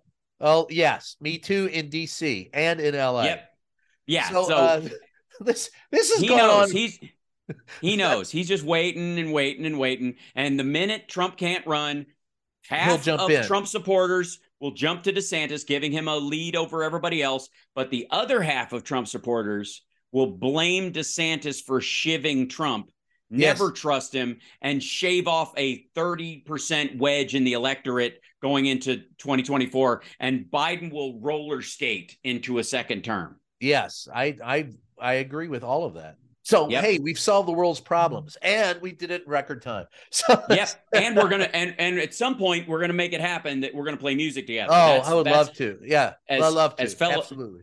As, and by the way, are you a Kentucky Colonel? I am. Yes. Are you one yet? You yeah, are. I got I got to be a Kentucky colonel uh, through my uncle, and it was uh, so it was uh, during. This is how old it was. It was during the uh, uh, Louis Nunn administration when I was Oh, a shit. kid. Yeah. Uh, we were So- John. I was John Y. Brown. So, oh, I, I have a know. John Y. Brown story for you, but we'll save that for another. I'd love to have Yes. you back, Hal. Would you, you, the Kentucky Chronicles. I love that idea. yeah. Would you? Uh, I, I'm inviting you back. I'd love to have you back. If, if I'd love to do it. Yeah, All right. and we'll we'll have to do it in the in the we'll do it live in the little theater in Frankfort, uh, whatever Oh. the little civic theater thing that would be fun. downtown. That would be Yeah. fun. All righty. I, Well, listen, I like it. We'll figure. it. Thanks. It's just ask a question. I am your host Brian Karem. Thanks for joining us, and we'll catch you next time.